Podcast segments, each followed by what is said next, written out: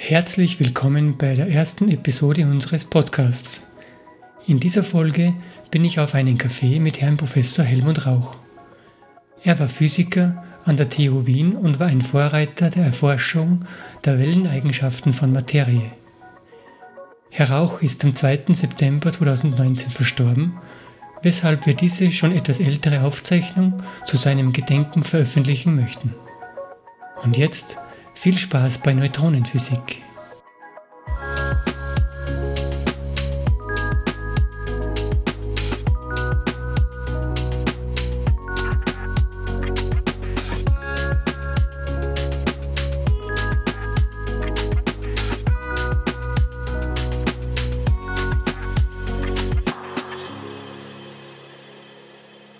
Heute bin ich zu Gast am Atominstitut der Technischen Universität Wien bei Herrn Professor Rauch.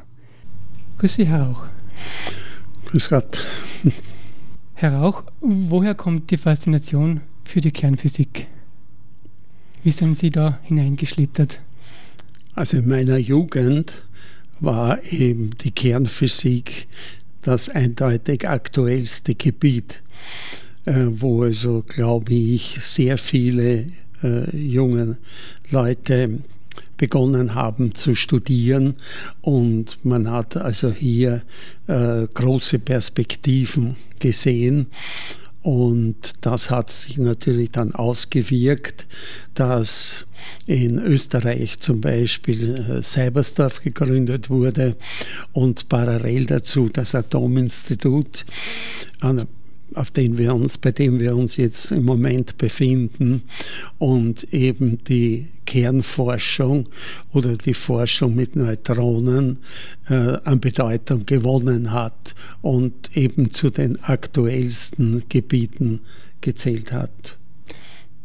Das heißt, Ihren Weg haben Sie eingeschlagen ähm, aufgrund der Perspektiven oder haben Sie schon als Jugendlicher oder aus der Schule heraus da irgendwelche Kontakte schon? Ja, also es hat sich schon in der Mittelschule, im Gymnasium in Oberschützen herausgestellt, äh, dass mein Interesse auf dem Bereich der Naturwissenschaften liegt. Und äh, das hat sich also immer wieder bestätigt. Und äh, ich habe deshalb auch schon in den höheren Klassen äh, so naturwissenschaftliche Bücher, Heisenberg, Einstein, äh, in der populären Form natürlich gelesen und äh, war also in Mathematik, Physik, Biologie und so weiter immer gut, während ich in den anderen Fächern eher sehr schlecht war. Verstehe. Und dann haben Sie nach der Matura gleich an der Technischen Universität begonnen zu studieren?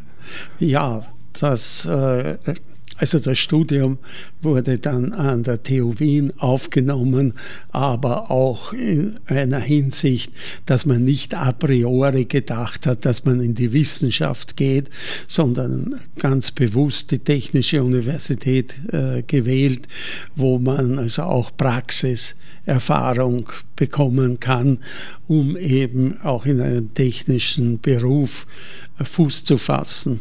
Äh, das Interesse an der Wissenschaft hat sich dann im Laufe der Studienjahre ergeben, vor allen Dingen bei der Diplomarbeit und später dann bei der Dissertation, wo es mir möglich war, am Atominstitut einen Professor zu haben, Professor Gustav Ortner, der äh, sich sehr für meine Interessen auch interessiert hat und mich unterstützt hat.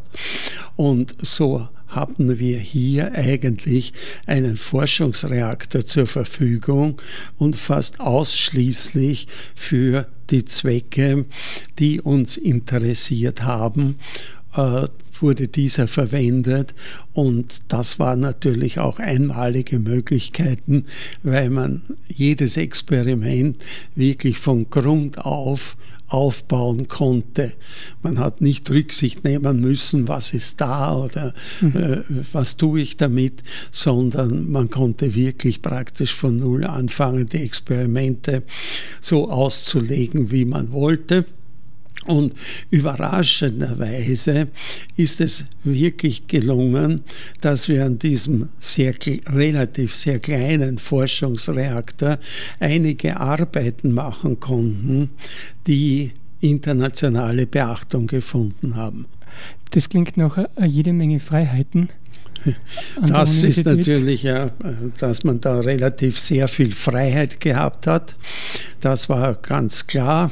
Und äh, Professor Ortner hat da auch vermittelt, dass es einen Studienaufenthalt in Schweden gegeben hat, auch an einem Forschungsreaktor. Und äh, da habe ich natürlich dann auch einige Tricks gelernt. Man muss ja von den anderen lernen. Und äh, die konnte ich dann hier umsetzen. Und das gibt natürlich schon eine gewisse Befriedigung, äh, wenn man äh, so äh, neue Experimente und zu einem gewissen Sinn auch neue Erkenntnisse erlangen kann. Mhm. Wo genau war damals der, der Wissensstand am Weg zur Neutronenwelle selber? Wo, wo sind Sie da genau eingestiegen? Ja, auf der einen Seite nicht, äh, war es so, äh, dass äh, das Institut damals natürlich primär äh, gegründet wurde, um die Reaktortechnik oder die Kerntechnik weiterzubringen, um Leute auszubilden auf diesem Gebiet. Aber es hat sich natürlich mit der Zeit herausgestellt, äh, dass ein Großteil der Technik bereits entwickelt war, wie man Kernenergie nützt oder eben auch nicht nützt, wie das dann in Österreich war. Aber wissenschaftlich äh, hat man sich hier äh, doch anders orientieren müssen, das heißt mehr zu den Grundlagen. Und da hat sich eben angeboten, die Neutronen nicht nur für kernphysikalische Reaktionen äh, als Teilchen zu sehen, sondern wie es ja die Quantenmechanik voraussagt, Neutronen auch als Wellen zu sehen und damit optische Experimente zu machen. Das heißt, mit Materieteilchen wie die Neutronen Optik zu betreiben. Und das war ähm, eigentlich das Hauptinteresse am Beginn meiner Tätigkeit. Und dafür haben wir einzelne Instrumente gebaut immer gemeinsam mit Diplomanten und Dissertanten. Und äh, da war, haben wir dann mit entsprechenden Publikationen doch auch äh, Interesse erweckt, äh, zum Teil wahrscheinlich auch Überraschung überlebt, dass man also auch hier ganz interessante Dinge machen kann und zwar erstmals machen kann. Äh, da haben wir zuerst äh, Beugungen gemessen an verschiedenen Substanzen und es war eigentlich immer ein bisschen so, die Absicht, dass man in Richtung Interferometrie geht. Also äh, das ist ganz typische Welleneigenschaften. Und irgendwie stimuliert wurde das. Ich war mit meinem Professor damals zu einem Gastbesuch in Garching bei München, beim dortigen Forschungsreaktor. Und äh, die haben uns da auch herumgeführt und gezeigt, was sie alles gemacht haben. Aber dass sie bei der Realisierung eines Interferometers nicht sehr erfolgreich waren und sie eigentlich nicht gewusst haben, warum. Und dafür bin ich noch immer dankbar, wenn Kollegen auch sagen, dass manches nicht funktioniert, so wie es erwartet worden ist. Denn das gibt eigentlich eine Stimulierung, dass man neu nachdenkt, wie kann man das anders machen und äh, wie kann man hier doch einen Fortschritt erreichen. Und das ist uns dann auch wirklich gelungen. Ähm, habe da eine Publikation über Röntgenstrahlen gesehen von Ulrich Bonse und Michael Hart. Bonse aus Dortmund und Hart aus United Kingdom. Und äh, die haben mit Röntgenstrahlen ein Interferometer gemacht mit einem perfekten Siliziumkristall. Das ist ganz wichtig, wo sie auch die Röntgenstrahlen äh, aufteilen konnten und wieder superponieren konnten. Und wir versuchten das dann mit Neutronen zu machen, weil ja die Quantenmechanik eben voraussagt, dass sich Materiewellen genauso verhalten wie elektromagnetische Wellen, also Röntgen- oder Lichtwellen. Und äh, das war also die Herausforderung. Und äh, in dieses Gebiet sind wir eingestiegen, haben uns die Theorie angesehen, wie sich so Neutronen in einem perfekten Kristall aufspalten lassen zwei Teile, die weit voneinander entfernt sind und wiederum überlagert werden können und dann Interferenzeffekte auftreten, die deutlich auf die Wellennatur zurückschließen lassen. Und wenn ich noch zu dem Kristall, zu dem Perfektkristall etwas sagen kann, es geht hier um ein Siliziumkristall, dessen Atome völlig ungestört Millionen und Milliardenfach übereinander liegen, ohne jede Störung. Also so ein Kristall ist noch viel perfekter als der beste Diamant, den äh, man sich vorstellen kann. Und nur damit ist es möglich, dieses äh, Aufspalten, dieses Splitting äh, zu erreichen, in der Weise, dass man dann die Quanteneffekte nachher sehen kann. Deswegen waren auch die Autobahnen in Grenoble ein Problem dann im Endeffekt. Ja, da gibt es eine, eine schöne Story, die kann ich gerne erzählen. Ähm, nicht wir, äh, es ist uns eben gelungen, äh, zusammen, muss ich sagen, mit der Gruppe Professor Bonse in Dortmund, einen solchen Kristall, äh, den wir von einer äh, Firma Wacker Chemitronik in Bayern gekauft haben und dann bearbeitet haben, äh, herzustellen und damit an unserem Reaktor erstmals Neutroneninterferenzen zu sehen.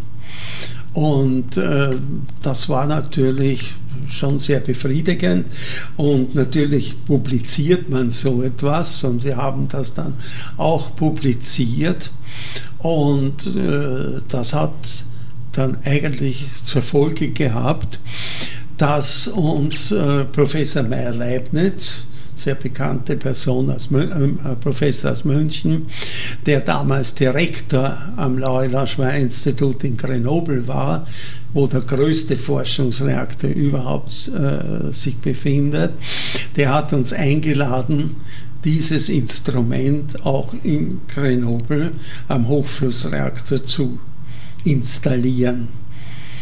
Und wir haben das also gemacht und äh, mit einiger Mühe haben wir das dort installiert und siehe dann, wir haben dort keine Neutroneninterferenzen gesehen.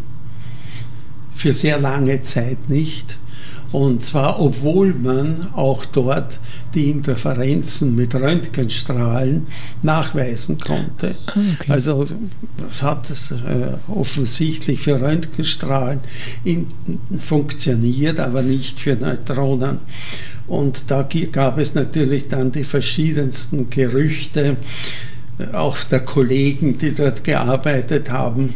Na, was werden die da schon in Wien bei dem kleinen Reaktor gemessen haben? Oder das wird ja der Fake sein. Ähm, also mit dem hat man leben müssen und es sind natürlich auch alle möglichen Spekulationen aufgekommen, warum es nicht geht. Ja, kann ich jetzt nicht alle wiederholen, aber ganz wilde Spekulationen. Und ähm, es ist uns nichts anderes übrig geblieben, als die gesamte Apparatur wieder nach Wien zurückzubringen, hier zu installieren und siehe da, sie hat zum Glück wieder funktioniert. Und äh, natürlich ging dann das Rätselraten weiter. Und äh, irgendwann durch glückliche Zufälle oder was immer ist man dann drauf gekommen, dass sehr geringe, äh, niederfrequente Gebäudeschwingungen mit ein paar Hertz in Grenoble die Interferenz auswaschen konnten, also vernichten konnten. Und zwar deswegen, weil sie während der Flugzeit der Neutronen, wenn die durch das Interferometer äh, sich bewegen, sich der ganze Kristall um eine Gitterebene, also um einen Atomabstand, bewegt als Ganzes. Und ähm, nachdem wir das ausgeschaltet haben, hat es zum Glück auch in Grenoble funktioniert und wir waren, auch unser Ansehen war gerettet. Aber solche Dinge passieren, nicht? Wobei ich noch sagen darf, wir haben immer so Vibrationen oder so etwas ins Auge gefasst, aber hochfrequente äh, Schallschwingungen oder so etwas, aber nicht diese niederfrequenzen, äh, frequenten Gebäudeschwingungen, dass die eine Rolle spielen können. Und im Nachhinein betrachtet haben wir natürlich riesiges Glück gehabt, nicht nur, dass wir draufgekommen sind, sondern dass wir zum damaligen Zeitpunkt hier am Atominstitut eben keine oder nur sehr geringe Gebäudeschwingungen gehabt haben. Damals hat es in der Umgebung keine Autobahn gegeben, es hat keine U-Bahn gegeben und so weiter. Hätte es das gegeben, hätten wir es auch hier wahrscheinlich nicht beobachten können. Und was ich dann immer noch dazu sage, was dann auch sein hätte können, wir hätten wahrscheinlich auch eine Publikation geschrieben mit einer relativ guten Begründung, warum so ein Interferometer für Neutronen nicht funktionieren kann. Also äh, das muss man schon sagen, dass da natürlich auch sehr viel Glück dabei war, äh, dass äh, man eben hier begonnen hat und nicht gleich in Grenoble. Verstehe. Und äh, dass man draufgekommen ist, was die Ursache ist und dass es eben damals hier am Institut, was die Vibrationsbelastung betrifft, sehr angenehm und sehr unberührt war. Ein glücklicher Zufall im Endeffekt. Ja, Super. Das gehört dazu. Wie Sie damals eingestiegen sind in diese Neutronenforschung, war damals schon bekannt, dass es dass sich diese großen Teilchen auch wie Wellen verhalten können. War das schon auf einem anderen Weg irgendwie gezeigt oder war das noch gar nicht gezeigt? Ja, also äh, ich glaube, also in dem Sinne, also für Neutronen war es in der Weise von einem Interferenzexperiment eben nicht nachgewiesen. Allerdings muss man sagen, man hat schon Breckbeugung natürlich sehr lange Zeit verwendet. Das heißt, dass man an einem Einkristall eine Beugung gesehen hat. Und was wir auch gemacht haben, wir haben auch Beugung an einem optischen Strichgitter nachgewiesen. Das haben wir vor der Interferometrie gemacht und natürlich kann man das auch ähm, so verstehen, dass sich Neutronen eben wie Wellen verhalten. Das ist völlig klar.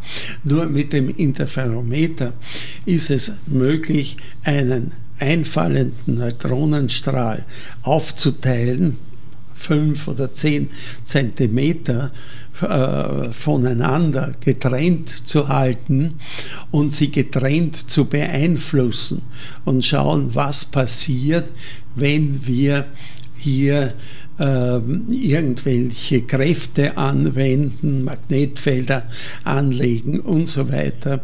Das, glaube ich, äh, wurde damit erst möglich. Also Materiewellen wirklich äh, greifbar zu machen.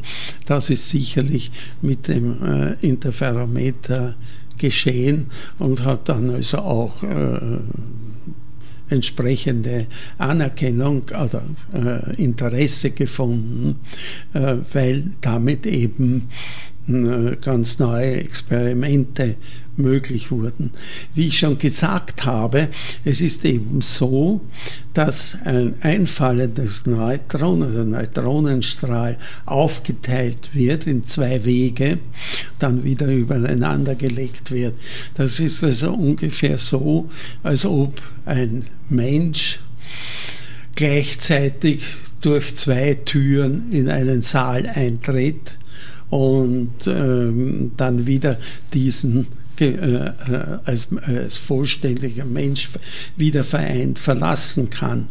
Ähm, also äh, das Doppelspaltexperiment per Excellence ist damit realisierbar und das war, war, natürlich oder ist eine der fundamentalen Vorhersagen der Quantenphysik ja, mhm. dass so etwas möglich ist. Also das ist durch die Quantenphysik völlig beschrieben, ist aber, hm, ich sage, nach dem menschlichen Verstehen, nach dem klassischen Verstehen nur zu akzeptieren. Gibt es für diese Art von Neutroneninterferometer auch schon irgendwelche Arten von praktischen Anwendungsfällen, wo man diese Art der Interferometrie dann auch verwenden kann für was Konkretes? Ja, natürlich kann man kann es verwenden. Erstens einmal für viele Messen in äh, kernphysikalischer Größen, der sogenannten Streulängen.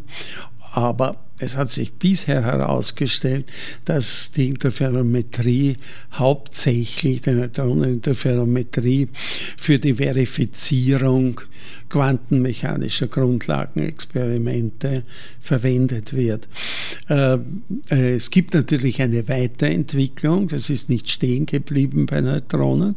Man konnte dann äh, nach zehn Jahren oder so etwas auch mit Atomen Interferometrie betreiben, mit Molekülen und auch mit Makromolekülen. Also nicht, das, das hat sich also hier weiterentwickelt zu einem interessanten Gebiet. Nicht? Äh, es ist natürlich noch immer nicht so, dass man einen Menschen so aufteilen kann und wieder zusammenführen kann. Da ist man noch beliebig weit weg. Aber ähm, na, sagen wir, äh, dass es möglich ist, vielleicht irgendwann einmal Viren oder so etwas so zum ähm, Manipulieren, müsste man sagen. Das kann man sich vorstellen. Nicht? Und äh, bei der Quantenphysik, äh, bei diesen Experimenten gibt es eben eine Menge von Überraschungen. Nicht ein Experiment, das wir dann gleich am Anfang, nachdem das gegangen ist, gemacht haben, ist die 4-Pi-Symmetrie von Materie. Nicht? Und zwar normalerweise sagt man, wenn man etwas einmal um seine Achse dreht, ist es wieder identisch. Mhm. Ich glaube, man würde eine Wette darauf abschließen. Die Quantenmechanik sagt, das ist nicht identisch, sondern da ist ein Phasenfaktor dabei und erst bei einer zweimaligen Drehung um die, eine Achse ist es wieder identisch. Und das konnte man also damals sehr rasch nachweisen. Und ähm, äh, das war, war, natürlich vielleicht das wichtigste Experiment äh, in dieser Richtung überhaupt. Und damals waren wir schon in Konkurrenz mit einer amerikanischen Gruppe, aber wir konnten die Priorität gerade um ein, zwei Wochen äh, bewahren. Da ist es ziemlich heiß hergegangen.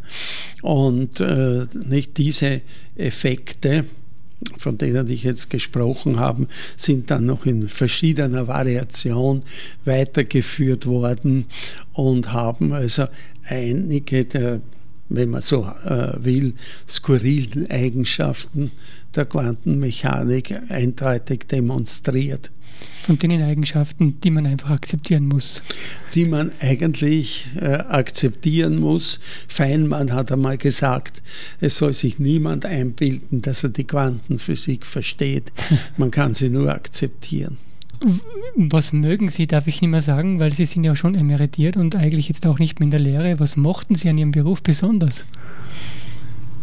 Ja, ich glaube, das Interessante ist wirklich, äh, dass man äh, äh, Experimente machen kann, auch Überlegungen anstellen kann, die eben neu sind. Das heißt, man ist eigentlich immer herausgefordert, an etwas Neues zu denken. In dem Moment, wo man ein Experiment abgeschlossen hat, ja, dann auch vielleicht publiziert hat und so weiter, äh, soll man gar nicht mehr dabei, äh, viel damit na, darüber nachdenken, sondern an was, man muss an was Neues denken. Man muss ein neues Thema finden für Doktoranden, Dissertanten, äh, für Diplomarbeiten und so weiter.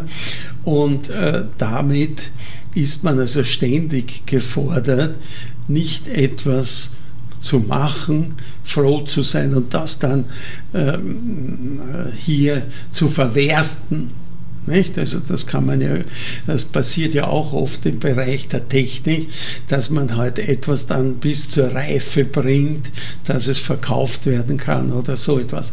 Das ist bei uns hier keineswegs so.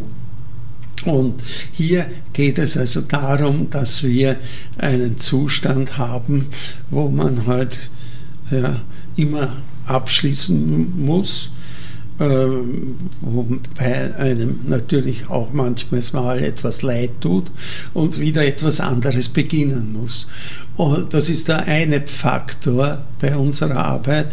Der zweite ist natürlich, dass die Physik sehr international ist. Also ich habe sicherlich Jahre äh, im Ausland gearbeitet und äh, mit verschiedensten Kollegen zusammen. Und auch das ist also sehr inspirierend. Und vielleicht sollte ich als drittes auch noch sagen, diese, die Physik ist wirklich ein Teil der Erkenntnistheorie, hat wirklich philosophische Aspekte.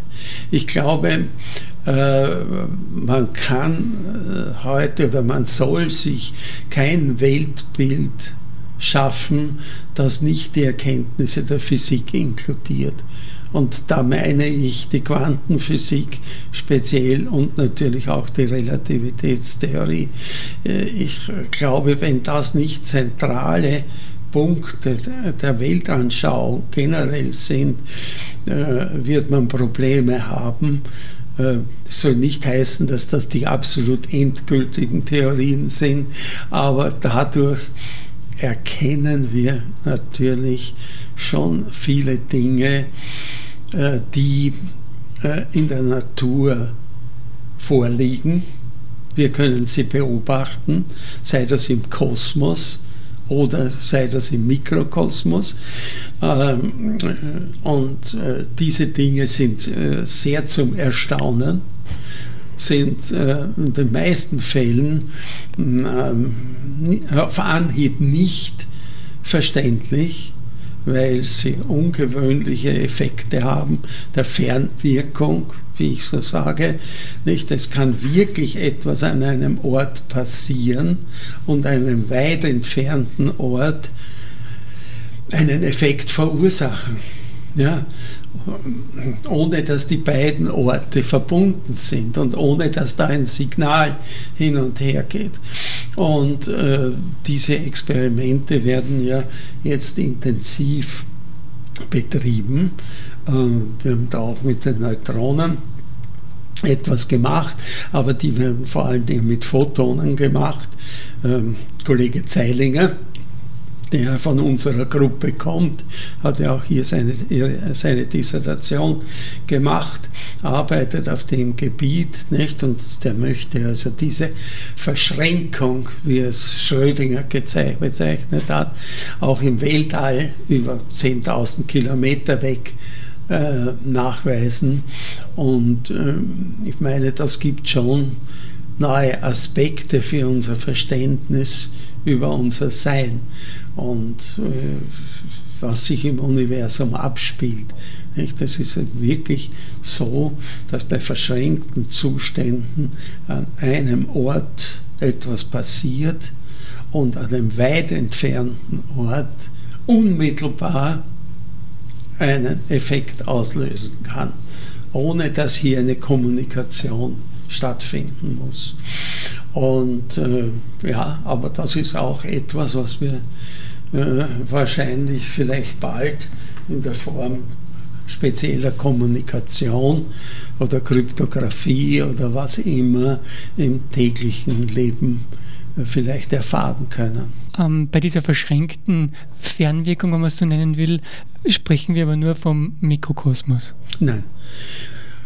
Ich sage Nein. noch einmal nicht, ich glaube, gerade das ist es, nicht? Also, was man hier ja bereits mit den Photonen, ich äh, erwähne nochmal die Gruppe Zeiling, aber es gibt auch andere weltweit, nicht? Äh, die also wirklich verschränkte Photonen in verschiedene Richtungen äh, emittieren und dann nachweisen, dass wenn eine Detektion an einer Stelle erfolgt im Raum, das unmittelbar Effekte hat von weit, an weit entfernten Orten. Wie ich gesagt habe, im Moment sind sie dabei, mit den Chinesen gemeinsam genau. so ein Experiment im Weltall zu tun. Also das zeigt wirklich diese Nicht-Lokalität der Quantenphysik und dass es solche Effekte gibt, dass irgendwo was passiert und irgendwo anders unmittelbar zur gleichen Zeit das Folgen hat. Und man kann sich da leicht vorstellen, dass das natürlich äh, Konsequenzen hat für unser Verständnis. Nicht? Denn ich meine, das äh, macht man natürlich jetzt nur, wenn es etwas passiert, hat man hier Photonen, ja, nicht? Das sind noch mikroskopische Teilchen, aber sie sind weit voneinander entfernt. Und wenn dem was passiert, passiert dem anderen auch etwas. Aber auch das kann man sicherlich immer für größere äh, Objekte machen. Und ähm, wie gesagt, für Neutronen äh, können wir das in einer ähnlichen Form äh, machen oder haben wir gemacht, auch unsere Gruppe nicht indem man so Verschränkung zwischen verschiedenen Freiheitsgraden misst, nicht? Also Spin auf, Spin ab und die zwei Wege im Interferometer, die sind miteinander korreliert, verschränkt wie man äh, hier äh, sagt oder wie Schrödinger gesagt hat. Er hat den Begriff geprägt und äh, natürlich, das hat auch ganz bedeutende Konsequenzen. Unter anderem, nicht, dass eigentlich die gesamte Welt, der gesamte Kosmos eigentlich durch den Urknall miteinander verschränkt ist. Wie könnte man das Phänomen der Verschränkung jemandem erklären, der mit Physik überhaupt nichts zu tun hat? Ja, das Zum Beispiel am am Schüler, der gerade die Matura macht oder am interessierten ja, Laien? Ja, Wie das könnte man ist das sicherlich nicht, weil ich ja natürlich sage, dass äh, so Erklärungen der Quantenphysik ja, ähm, in einem klassischen Weg fast nie, eigentlich seriöserweise nicht möglich sind. Nicht? Man behilft sich dann immer damit. Nicht? Ich sage beim Doppelspaltexperiment, man, man hat zwei Türen im Raum und man geht gleichzeitig durch beide herein. Äh, nicht, geht auch nicht in die Köpfe, aber das gibt es auch. Und bei der Verschränkung ist es natürlich auch so, nicht, dass hier diese verschränkten Teilchen einen gemeinsamen Ursprung haben. Und dieser gemeinsame Ursprung äh, bewirkt, dass äh, sie untereinander in Verbindung bleiben. Also dass, dass sie quasi Antennen haben, die sie laufend miteinander verbinden.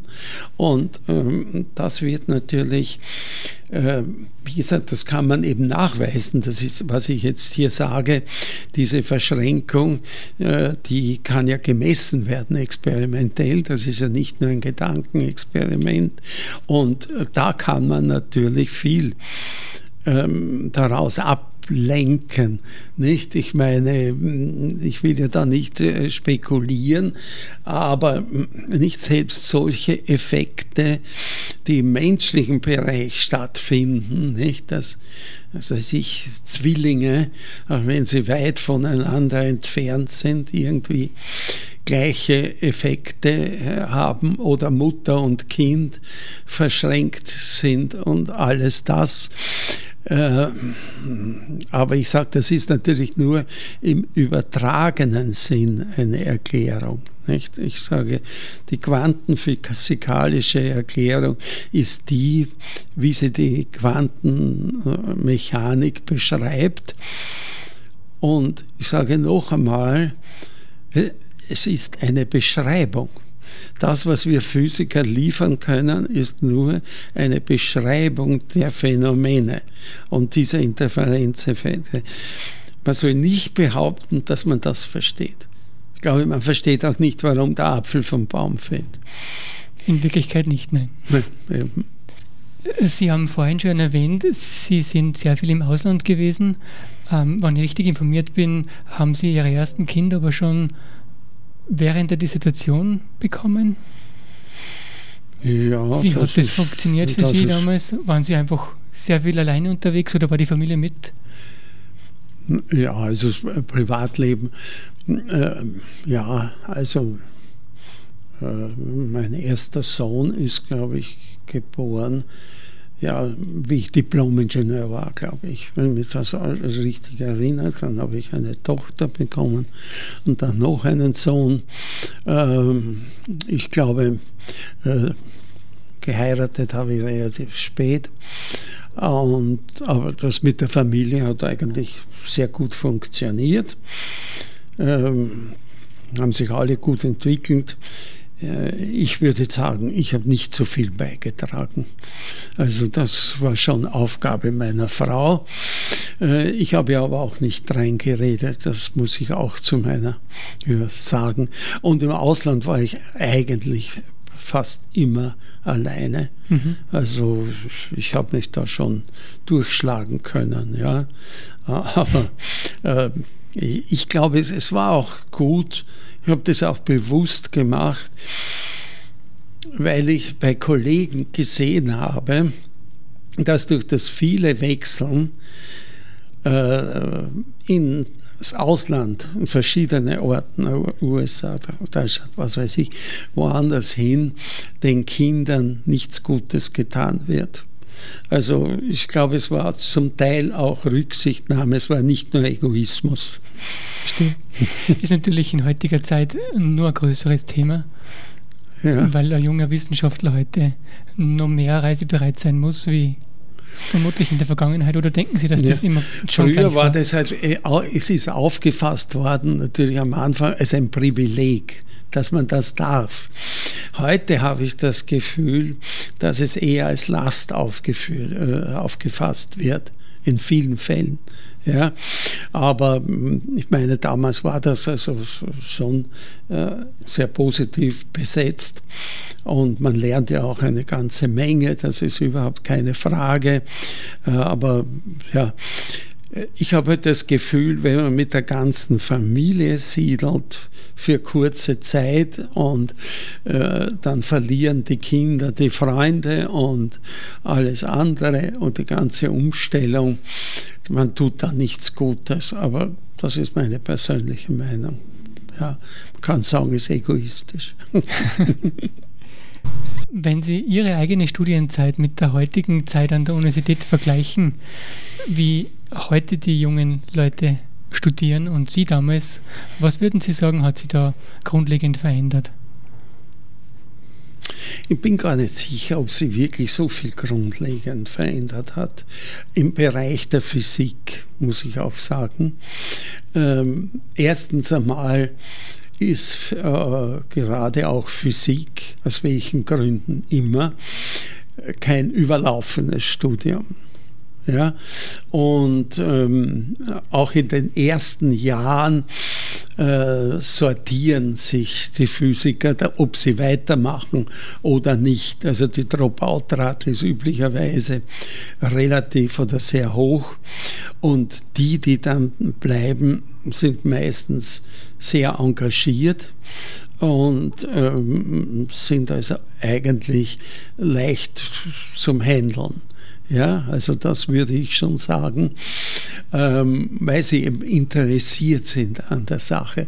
Ich meine, in den meisten Fällen ist es schon so, dass sie bei einer Vorlesung das wissen möchten und nicht deshalb, weil sie das wissen müssen für die Prüfung. Ich glaube, das ist das Alleressentielle und für Physik gehört halt eine gewisse innere Einstellung dazu, dass man das haben will. Ich glaube, man weiß auch a priori, dass das nicht ein Beruf ist, der sehr viel Geld bringt. Ja, das äh, ist auch äh, klar, aber das wirkt sich dann in der Qualität der Studierenden sicherlich sehr positiv aus. Und da sehe ich keinen wirklich großen Unterschied, äh, zumindest nicht was die TU betrifft. Da hat es immer einen relativ äh, strikten Studienplan gegeben. Ja, und der kann nicht anders sein als die Grundlagenvorlesungen und dann Spezialfächer ja, oder so etwas. An der Universität Wien war das sicherlich anders. Wir haben ja hier am Institut auch viele dieser Studenten gehabt oder haben sie auch jetzt noch. Und äh, bei denen war das ganz anders. Die hatten ein völlig freies Studium und haben erst zum Schluss ein schweres Rigorosum gehabt, nicht, das sich gewaschen hat. Aber dort hat sich natürlich sehr viel geändert, nicht? Denn das ist auch geändert jetzt in ein gegliedertes Studium. Und so glaube ich, würde ich im Bereich der Physik nicht von einer sehr, sehr großen Änderung sprechen. Natürlich sind die Vorlesungen anders geworden, Inhalte sind anders geworden. Man hat die Mathematik leider wahrscheinlich ein bisschen zurückgedrängt. Ja, aber nicht, eigentlich ein Physiker braucht die Mathematik. Und ich muss noch einmal sagen, nicht meistens steht man an, nicht, wenn man irgendeine mathematische Formulierung hat, die man nicht versteht. Und zu dem kommt man halt sehr schnell. Also ich plädiere auch, obwohl es hart ist, dass man Mathematik mindestens auch lieben muss. Nicht nur die Physik, wenn man Physiker werden will. Absolut. Mathematik ist in der, in der Schule ein Riesenthema, wenn wir gerade bei der Mathematik sind. Hm. Ähm, die Schüler verstehen oft nicht oder haben oft die Frage, wozu brauche ich das jemals wieder? Was könnte man am Schüler in der Oberstufe zum Beispiel antworten aus Ihrer Sicht, der nach dem Sinn eines Mathematikunterrichts fragt? Das ist eine sehr gute Frage, nicht? Und die man nicht zur Zufriedenheit wird, äh, wird äh, beleuchten können. Ähm, ich persönlich sage, das Wesentlichste ist ein logisches Denken. Und ähm, ich glaube, man merkt bei jeder Person, die irgendwie Mathematik äh, in sich aufgenommen hat, dass die Argumentation anders ist als von Leuten, die die Mathematik, äh, die Logik wegschieben wollen. Nicht? Denn ich meine, nicht, das ist halt etwas, ähm, nicht? Mathematik, da kann man ja sagen, dass das, was die Mathematik sagt, glaube ich, das sagen zu können, das ist wahr. Ja, da gibt es nicht. Es ist unter den Annahmen, die man gemacht hat und so weiter, ist das eine wahre Aussage. Das ist ja nicht einmal bei der Physik so. Nicht? Bei der Physik kann das, was wir vorher besprochen haben, durch eine neue Theorie ersetzt werden und das schaut anders aus. Ja? Aber bei der Mathematik äh, kann es nicht ähm, für das, was der Göbel oder was wer immer gemacht hat, kann es nicht äh, eine andere Erklärung geben. Und das ist eine Logik, äh, die man dann bei den Menschen erkennt. Und ich meine, ich möchte vor allen Dingen natürlich jetzt sagen, es gibt praktisch keine Studienrichtung, die so gefragt ist wie Mathematik, auch in der Wirtschaft. Nicht? Ich glaube ähm, nicht, also da äh, die Mathematiker haben wirklich beste Berufschancen, jetzt nicht nur in der Physik und Chemie mhm. und Maschinenbau und was weiß ich was, sondern ähm, ganz generell. Von nicht? Versicherung bis. Also ich meine, dass, äh, dass da in der Mittelschule da über die Mathematik so negativ äh, argumentiert wird, das ist mir völlig unverständlich. Für mich war eigentlich äh, äh, eine jede Gleichung oder eine jede Berechnung ein, etwas Neues, ein Aha-Erlebnis. Nicht? Ich meine, Trigonometrie oder warum ist das so? Das muss einem doch interessieren. Also da kann ich nicht davon weggehen. Ja, da gibt es überhaupt keine Zweifel. Ich verstehe.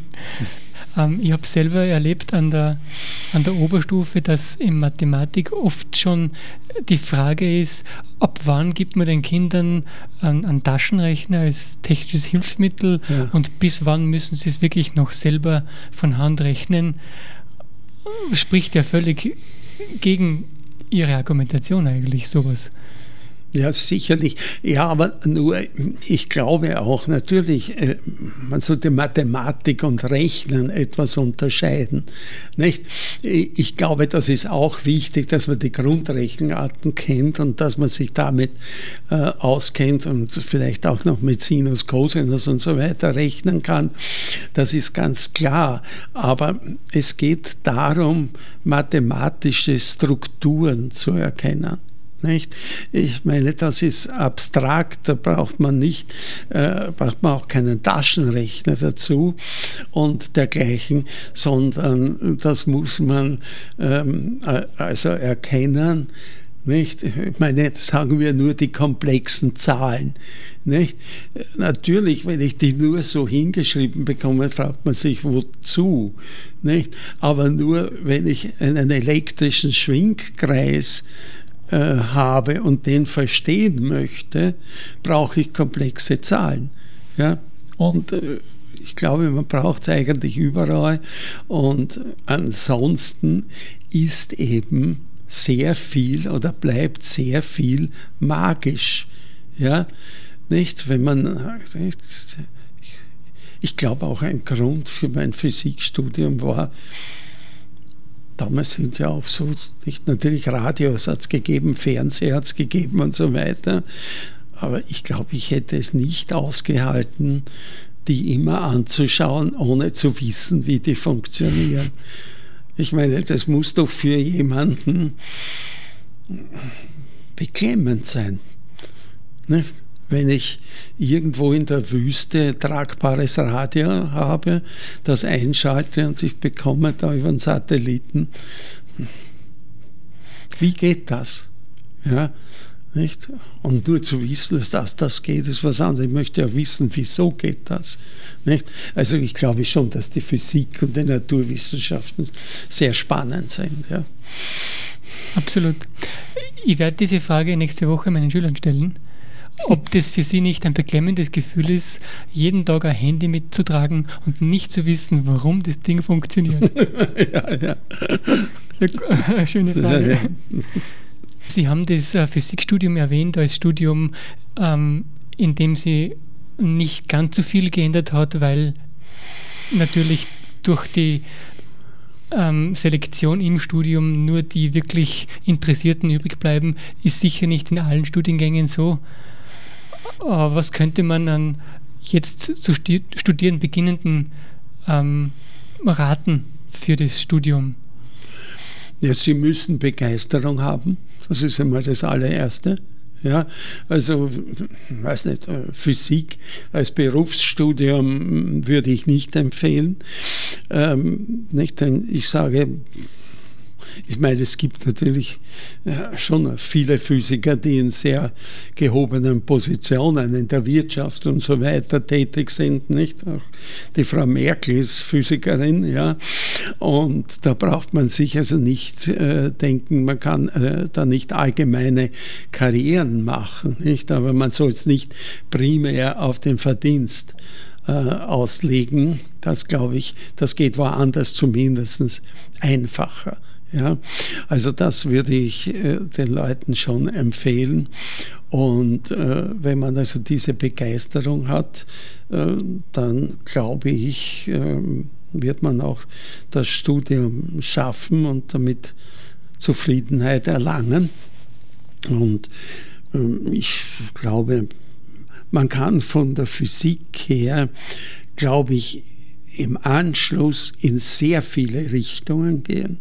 Also wenn ich nur bei den Absolventen hier schaue, wie viel hier zu Beraterfirmen gehen, zu Banken gehen, äh, natürlich auch äh, in öffentliche Institutionen gehen und ähm, so weiter, so sieht man, dass man durch ein Physikstudium nicht wirklich festgelegt ist, was man sein Leben lang tut. Also da hat man einen breiter, breiten Fächer äh, vor sich. Ja, das äh, man gibt Möglichkeiten. Also das könnte man schon dazu sagen. Aber ich bin auch dagegen, zu viel Reklame für Physik zu machen, weil ich einfach sage, es sollen die machen, die das wirklich wollen, die, die, sich dafür interessieren. Ne? Das könnte man wahrscheinlich dann auf alle Naturwissenschaften ausweiten. Kann man wahrscheinlich auf viele der Naturwissenschaften, Technikwissenschaften hier äh, übertragen, äh, das ist klar. Aber man sollte auf der anderen Seite ermutigen, nicht, äh, dass, es, dass die Berufsaussichten in diesen NIMT-Fächern, also naturwissenschaftlich-technischen Fächern, ähm, auch in der Zukunft sehr gut sein werden. Glaube ich, das sei unbestritten. Ähm, also im Vergleich zu gewissen anderen Studien, die dann dazu noch überlaufen sind. Überlaufen sind und dann die Forschungsplätze oder Firmenplätze belegt sind ja. und somit dann Studenten als Taxifahrer enden. Gibt es ja auch genug Fälle davon, nicht? Ja, ja, klar. Aber das sehen Sie bei Physik nicht. Also bei Physik, glaube ich, ist es bisher immer so gewesen, äh, dass Physiker vernünftige Posten bekommen haben. Aber last but not least auch deswegen, weil sie für viele Fächer geeignet sind oder für viele Berufe äh, geeignet sind. Nicht? Ich glaube, das ist schon so. Und da wird man sagen, ja, dann brauchen Sie ja dort die Physik gar nicht oder die Quantenphysik und die Relativitätstheorie. Aber was Sie brauchen, ist ein wirklich logisches Denken. Ja, das ist nicht a priori immer so, dass das gegeben ist. Wie würden Sie als Kernphysiker den Doppler-Effekt einem Maturanten zum Beispiel erklären? Naja, also bei uns spielt der Doppler-Effekt natürlich eine sehr große Rolle. Das heißt im Bereich der Kernphysik, sage ich jetzt. Äh, das läuft dort unter dem Begriff der Doppler-Verbreiterung von Resonanzlinien. Nicht? Also wir wissen, dass zum Beispiel die Absorption von Neutronen in einem Kern sehr stark von der Energie abhängt und ist für manche Energien besonders stark. Da gibt es Resonanzen, es kann also tausendfach stärker sein bei einer Energie und bei einer benachbarten Energie wesentlich kleiner. Also da gibt es diese Resonanzabsorption und gerade bei dieser Energie kann das also bis zu millionenfach größer sein. Und dort tritt äh, der Doppler-Effekt auf, weil die Energie hängt immer davon ab, da ist die Energie vorgegeben vom Atomkern, der diese Resonanzen zeigt. Und das Neutron, die einfallende Energie, kommt dazu. Diese Energie, die einfallende Energie ist meistens sehr gering, aber man muss es immer berücksichtigen, dass sich jetzt bei der Wechselwirkung äh, das äh, Neutron auf das wechselwirkende Atom zubewegt ja, oder auch wegbewegt. Das geht beides. Und dadurch die Relativgeschwindigkeit eine Rolle spielt. Und das bewirkt, dass eine solche Resonanz verbreitert wird. Und äh, das ähm, hat also ganz wie wesentliche, äh, wesentliche Effekte.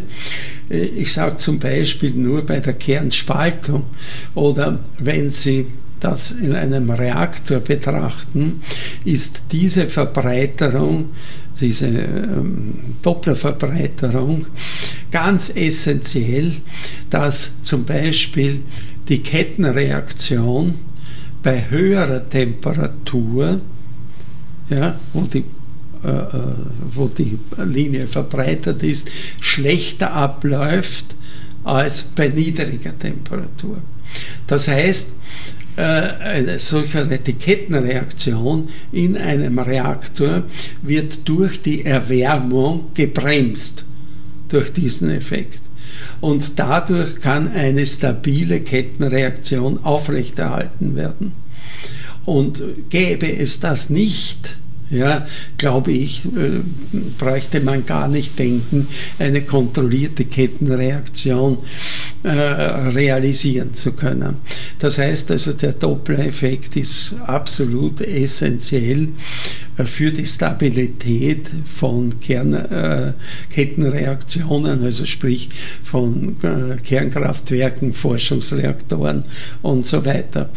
Und äh, das ist also schon ja, etwas, sagen wir, was man bei Doppler immer erwähnen sollte dass das eine Rolle spielt. Nicht? Ich meine, auch wir haben mit den Neutronen Experimente gemacht, wo man mit Interferometer, wo man getrennte Strahlen hat, in einem Strahl eine bewegte Probe hat, also wieder Bewegung, Doppler ist immer Bewegung, die sich einmal zu dem, in den Neutronenstrahl hineinbewegt und dann herausbewegt. Und da konnte man auch diesen Doppler-Effekt schön nachweisen. Ähm, gibt eine, eine Kleinigkeit, einen Unterschied, der ein bisschen überraschend war, dass der Doppler-Effekt für Licht, der Röntgenstrahlen, für Licht abhängt von der Bewegung dieser Materie, an dem ich den Doppler-Effekt, dem ich das messe oder von mir aus ein fahrender Zug oder was immer, aber äh, von der Bewegung dessen abhängt, während es für Neutronen nur von der Bewegung der Oberfläche abhängt. Nicht? Das ist ein Unterschied. Und das war also auch ein ganz interessantes Experiment. Das ergibt sich aufgrund quantenphysikalischer Gesetze. Aber ich möchte nur gezeigt haben, dass es auch äh, bei solchen speziellen Untersuchungen der Doppler-Effekt auftritt aber natürlich ist der, den ich zuerst äh, erwähnt habe, die Dopplerverbreiterung einer Resonanzlinie, äh, extrem wichtig. Nicht? Also das ist nicht nur ein Effekt, den man in der Schule lernt, sondern das braucht man auch. Ähm, diese Dopplerverbreiterung der Resonanzfrequenz, wird es im Kernreaktor ähm, während des Betriebs auch irgendwie gemessen oder verwendet oder wird das nur über den Umweg, über die Temperatur es ist, verwendet? Äh, es ist einfach so, man merkt es nicht. Also wenn Sie äh, den äh, Reaktor bei einer niedrigen Temperatur äh, äh, betreiben, ähm, müssen Sie die Absorberstäbe, die also die Kettenreaktion kontrollieren, die, die können Sie da weiter in den Kern, in, das, in den Reaktor hineinschieben Während bei hoher Temperatur, um die Kettenreaktion aufrechtzuerhalten, müssen sie das weiter herausziehen. Also und das ist ähm, eben aufgrund, wie ich gesagt habe, die Kettenreaktion läuft besser ab bei niedrigen Temperaturen als bei hohen Temperaturen. Und dadurch stabilisiert sich das System nicht, denn es wird eben, na, wenn viel Kettenreaktion ist, viel Spalt, mhm. wird das Medium heiß und, und dadurch fällt praktisch die Kettenreaktion zusammen. Das ist auch ein wichtiges Sicherheitsargument bei Kernkraftwerken. Äh, wie ich gesagt habe, ohne den ginge es gar nicht. Und äh, das ist also dadurch verursacht, dass die Resonanzlinie bei niedriger Temperatur schmäler ist und dann breiter wird. Ja? Und äh, so eine breitere Linie absorbiert mehr als die höhere, schmale. Und das ist also hier, das kann man jederzeit natürlich vorführen. Mhm. Natürlich, man kann es auch speziell messen. Nicht? Wenn ich den Wirkungsquerschnitt messe, kann ich die Resonanz äh, ausmessen und sehe äh, nicht, wie sich die bei Temperatur verhält. Nicht? Und eben aufgrund dessen, dass eben bei höherer Temperatur diese Absorberatome mehr Schwingungen machen, nicht? ist die Relativgeschwindigkeit zum einfallenden Teilchen verwaschen, etwas dadurch breiter mhm. und damit hat man diesen Effekt. Verstehe. Kann man ganz gut erklären. Neutronenphysik für Laien erklärt. Neutronenphysik ist also ein, im Wesentlichen ein Teil hauptsächlich der Festkörperphysik.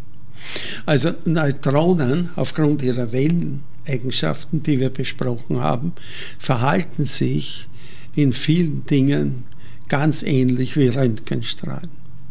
Also Sie können mit Neutronen Durchleuchtungen machen, zum Beispiel Radiografien, sagen wir, Tomographien machen und Sie sehen damit etwas anderes als mit Röntgenstrahlen. Neutronen sind zum Beispiel sehr empfindlich auf Wasserstoff, also Sie sehen das Gewebe, aber sehen kaum die Knochen. Also das ist ein deutlicher Unterschied. Auch von Element zu Element gibt es Unterschiede. Und Neutronen ähm, haben äh, für viele Untersuchungen, wird das ausgenutzt, eine Energie, die so niedrig ist wie die Energie der Schwingungen in einem Festkörper oder in einer Flüssigkeit. Nicht die Atome schwingen ja, nicht? Und diese Energie ist ungefähr genauso groß wie die der Neutronen, die ich da verwende. Und wenn die jetzt gestreut werden, nehmen sie die Energie der Atome auf im Festkörper und ich kann deshalb auch untersuchen, wie bewegen sich die Atome im Festkörper und in der Flüssigkeit. Ja, also nicht nur, wo sind sie oder wie sind sie angeordnet, das ist einmal das Erste, was man braucht. Es kann kompliziert genug sein, aber mit Neutronen kann ich also auch noch messen, wie bewegen sie sich. Nicht? Denn das ist keine chaotische Bewegung. Nicht? Also das ist eine sehr, sehr geordnete Bewegung. Nicht? Ich glaube, ein Aufmarsch eines Heeres ist da nicht so elegant, wie sich die Atome im Festkörper bewegen. Verstehe. Ein Marsch der Soldaten. Ja. Wird so eine Art der Neutronenbildgebung schon verwendet in der Medizin auch oder wird ja, das nur in der Festkörperphysik verwendet? auch in der Medizin und ich meine auch bei uns, wir haben da Anlagen, das kann man also hier machen. Äh, ich meine, es hat eben den, muss man sagen, den Nachteil, dass es an einen Reaktor gebunden ist. Nicht? Also Röntgenröhren kann man fast überall verwenden und äh, dadurch ist die Verwendung nicht so breit in der Medizin. Das muss man also hier sagen. Aber äh, ich glaube, es gibt eben gewisse Fragestellungen, ja, die man mit Neutronen viel besser äh, erläutern kann oder erforschen kann. Nicht eben, man sieht äh, zum Beispiel den Wasserstoff, wenn ich nur Beispiel anführen kann. Wir haben da hier zum Beispiel die, Gesteine, die Steine für den Stephansdom untersucht, nicht die ja äh, die sind ja alle getränkt, sonst würden sie ja überhaupt nicht lang halten in Kunstharzen nicht? Mhm. Und die Kunstharze enthalten natürlich sehr viel Wasserstoff und jetzt kann man das Eindringen dieses äh, Kunstharzes in das Gestein sehr gut mit Neutronen beobachten, was man mit Röntgenstrahlen kaum sieht.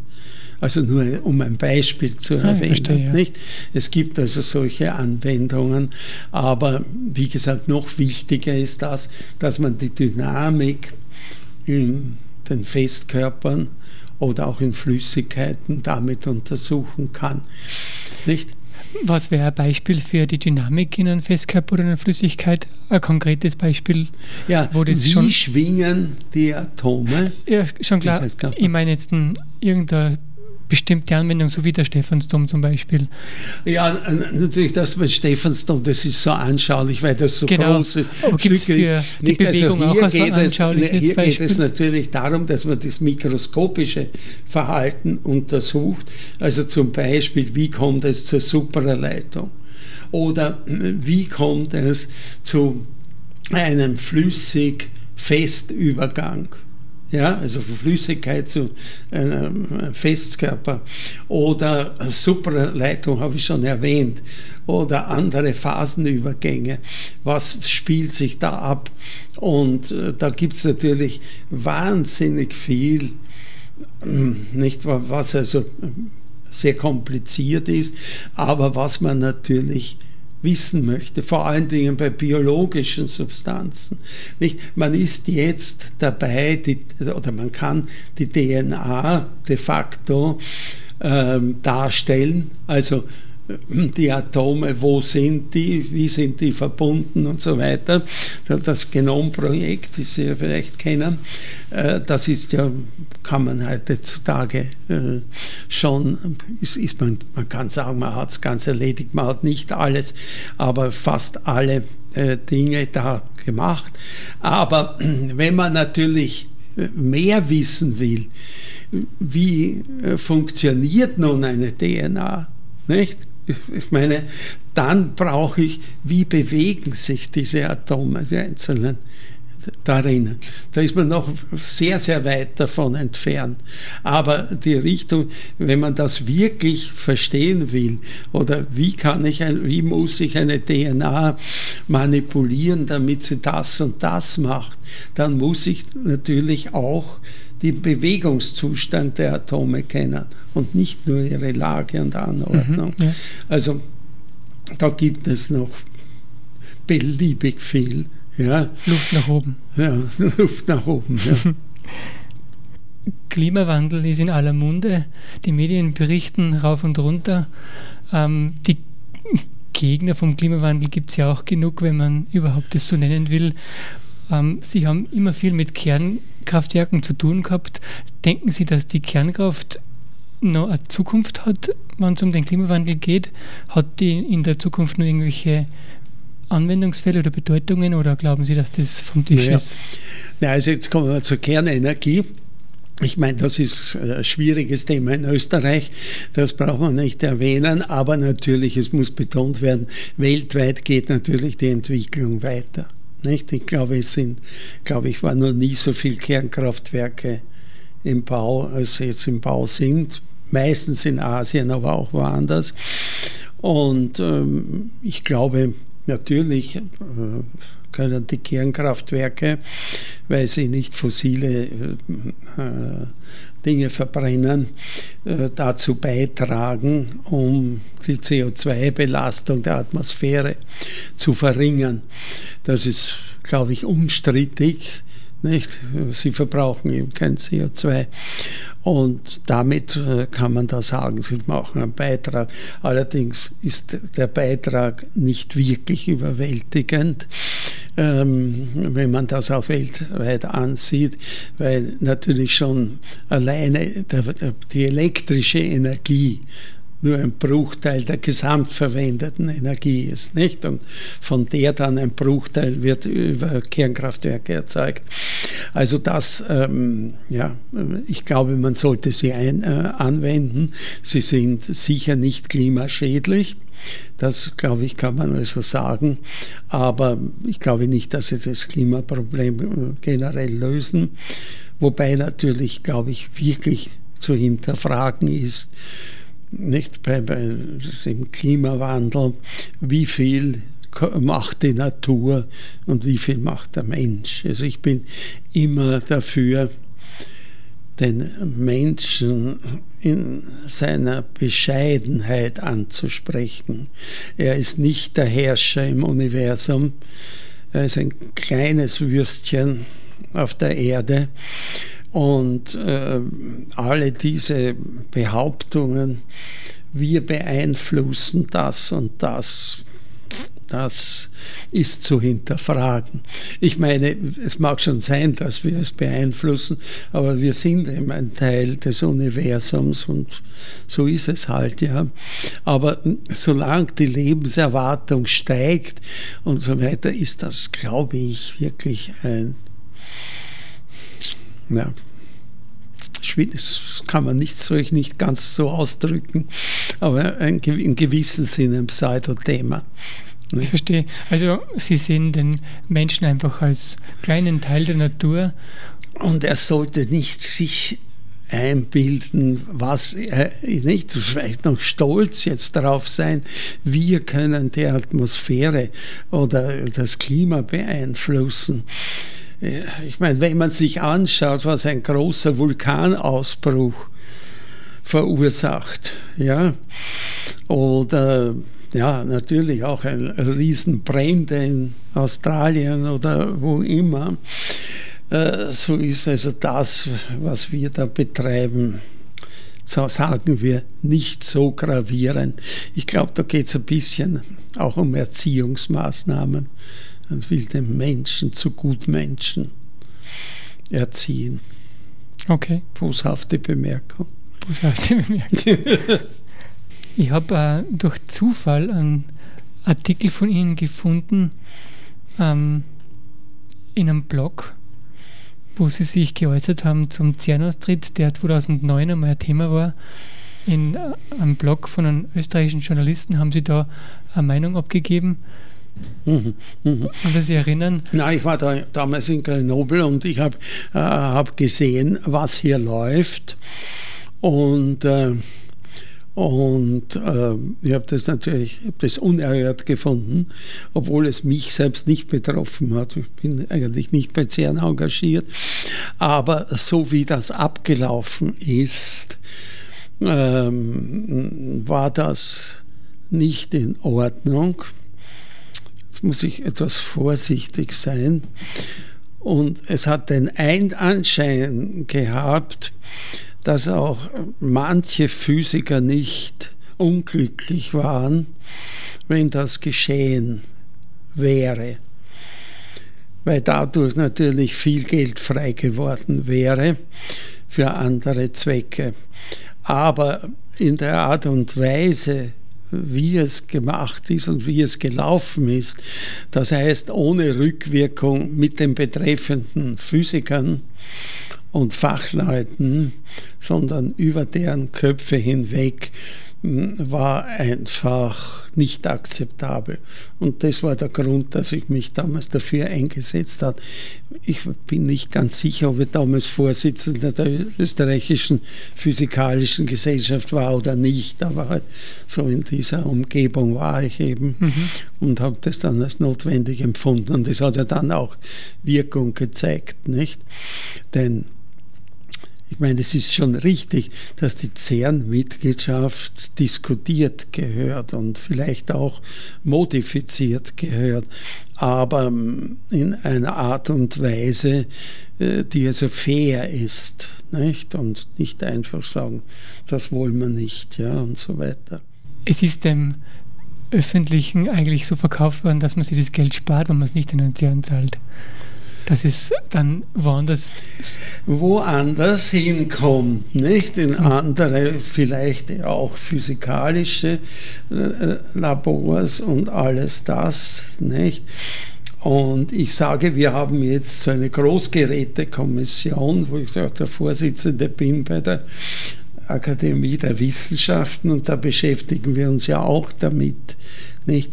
Welche Beteiligung sind sinnvoll, wie viel Beteiligung oder wo sollten wir noch beteiligt sein. Und da spielt natürlich CERN auch eine große Rolle. Und ich sage noch einmal, ich bin dafür, dass auch die CERN-Beteiligung diskutiert wird. Ähm, das ist äh, ganz klar, aber man muss das mit den betroffenen Leuten tun. Da muss man den Mut haben, ja, äh, mit offenem Visier zu sagen, äh, wie sind die Ergebnisse, wie viel leistet wirklich Österreich ja, und so weiter. Aber äh, ich meine, dass CERN eine exzellente Forschungsstätte ist, ist unbestritten. Ja, und so sollte man es auch behandeln ja, und nicht irgendwie hinten herum.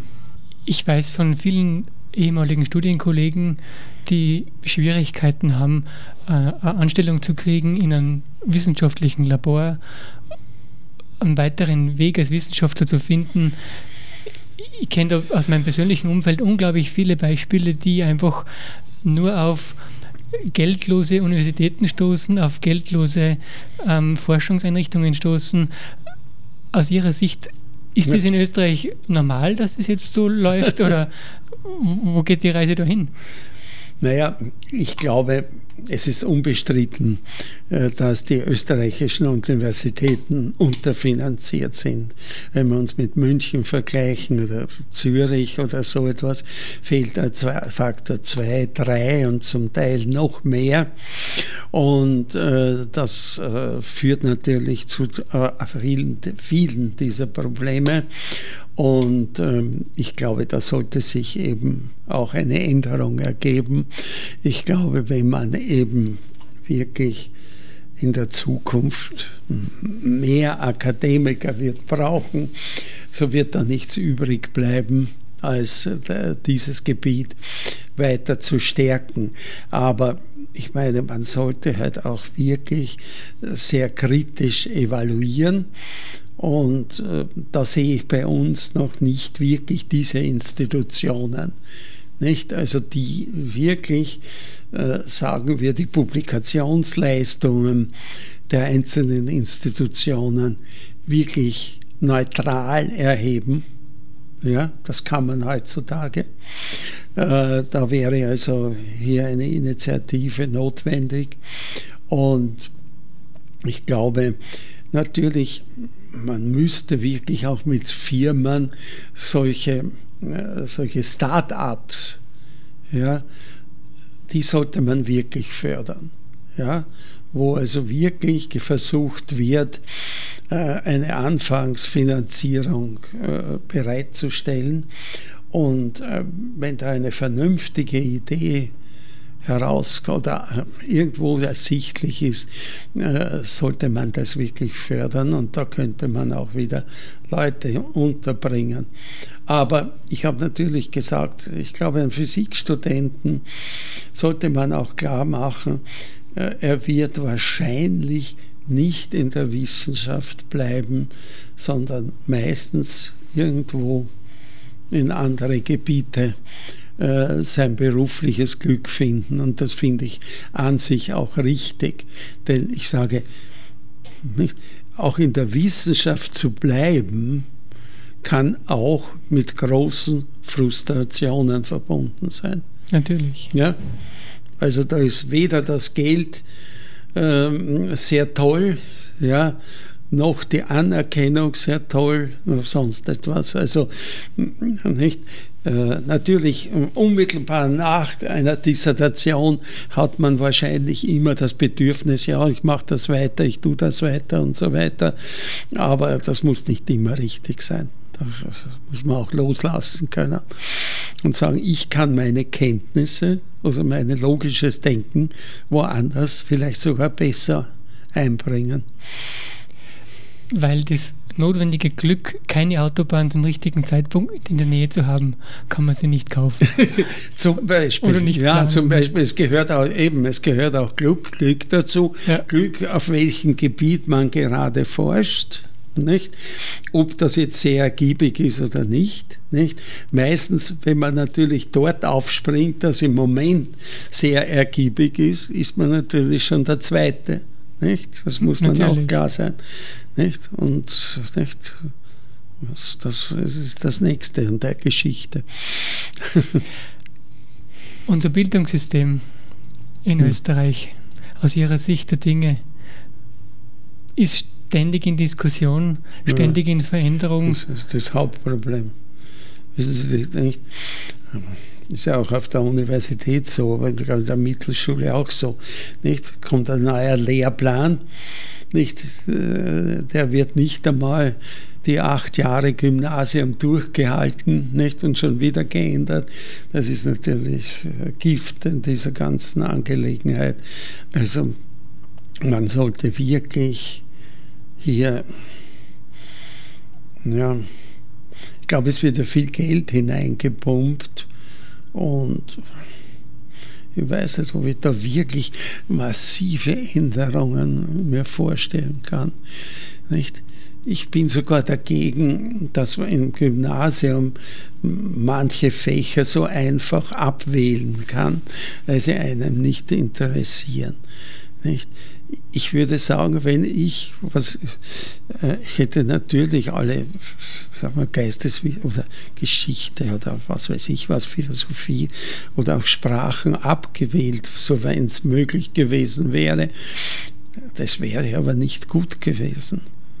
Also, ich, ich glaube, das sollte man.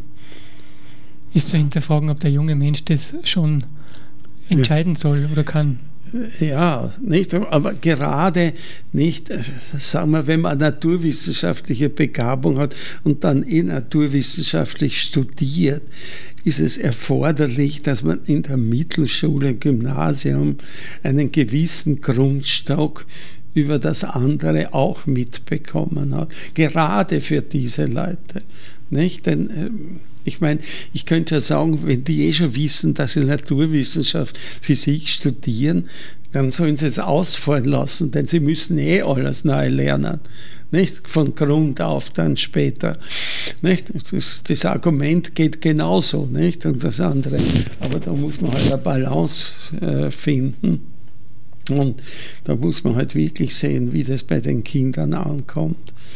Nicht? Aber da ist halt wirklich auch das Problem, dass man halt gute Lehrer braucht. Ja. Nicht? Ich meine, das will ich jetzt nicht weiter ausführen, nicht? Also, nicht, ob jetzt die Begabtesten in den Lehrberuf gehen oder nicht.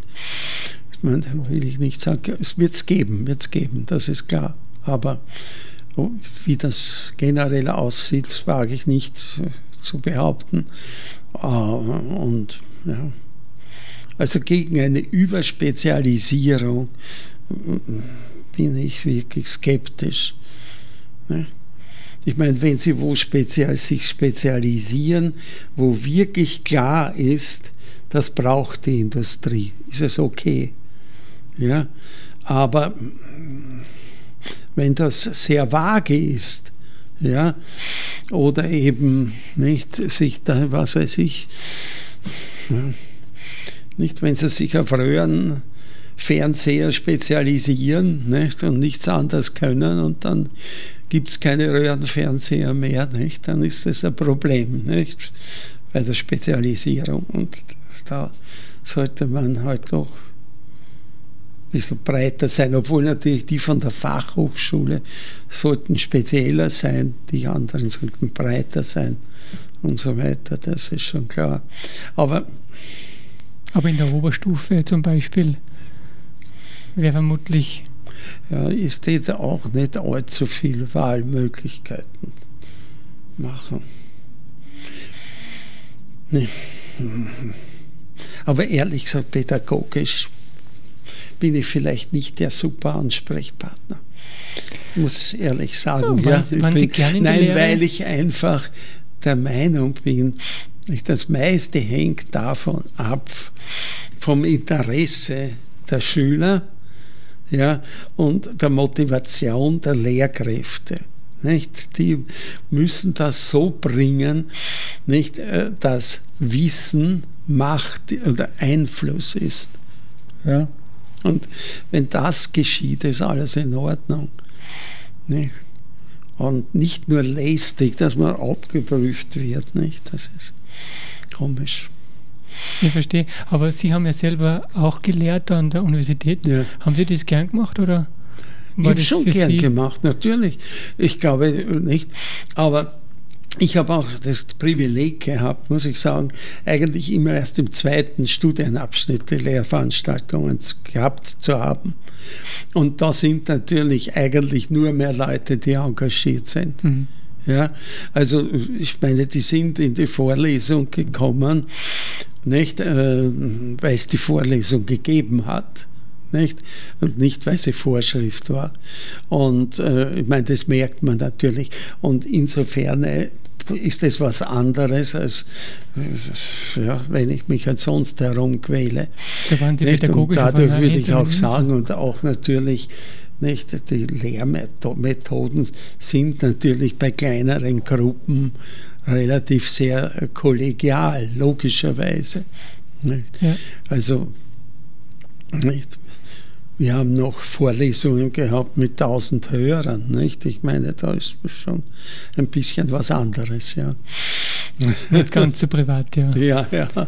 Aber da waren Sie dann pädagogisch eher auf einer einsamen Insel, waren Sie immer so kleine Gruppen mit Interessierten gehabt haben. Ja, ja. Sehr ja, Traumzustand. Ja, also über Pädagogik würde ich nicht äh, viel mir zu sagen getrauen. Wie gesagt, da war ich immer privilegiert. Mhm. Ja? Also ich dann, bin da nie wirklich gefordert worden, dass ich angefeindet worden wäre oder was immer, wie man das dann managt und solche Sachen. Das so glaube ich war. Ja, das war ganz gut. Ja. Mhm. Und ah, ja. Bitte. Herr Rauch, vielen Dank für Ihre Zeit. Gerne. Es war mir ein Genuss, mit Ihnen zu sprechen. Ich habe wahrscheinlich spätestens, wenn ich im Auto sitze, noch tausend Fragen, die mir dann einfallen. Ja. Aber danke. Und jetzt schauen wir noch einen Sprung zum Reaktor, dass Sie das auch gesehen haben. Das wäre super, ja. ja. Darf ich dort Fotos machen? Ja, sicher.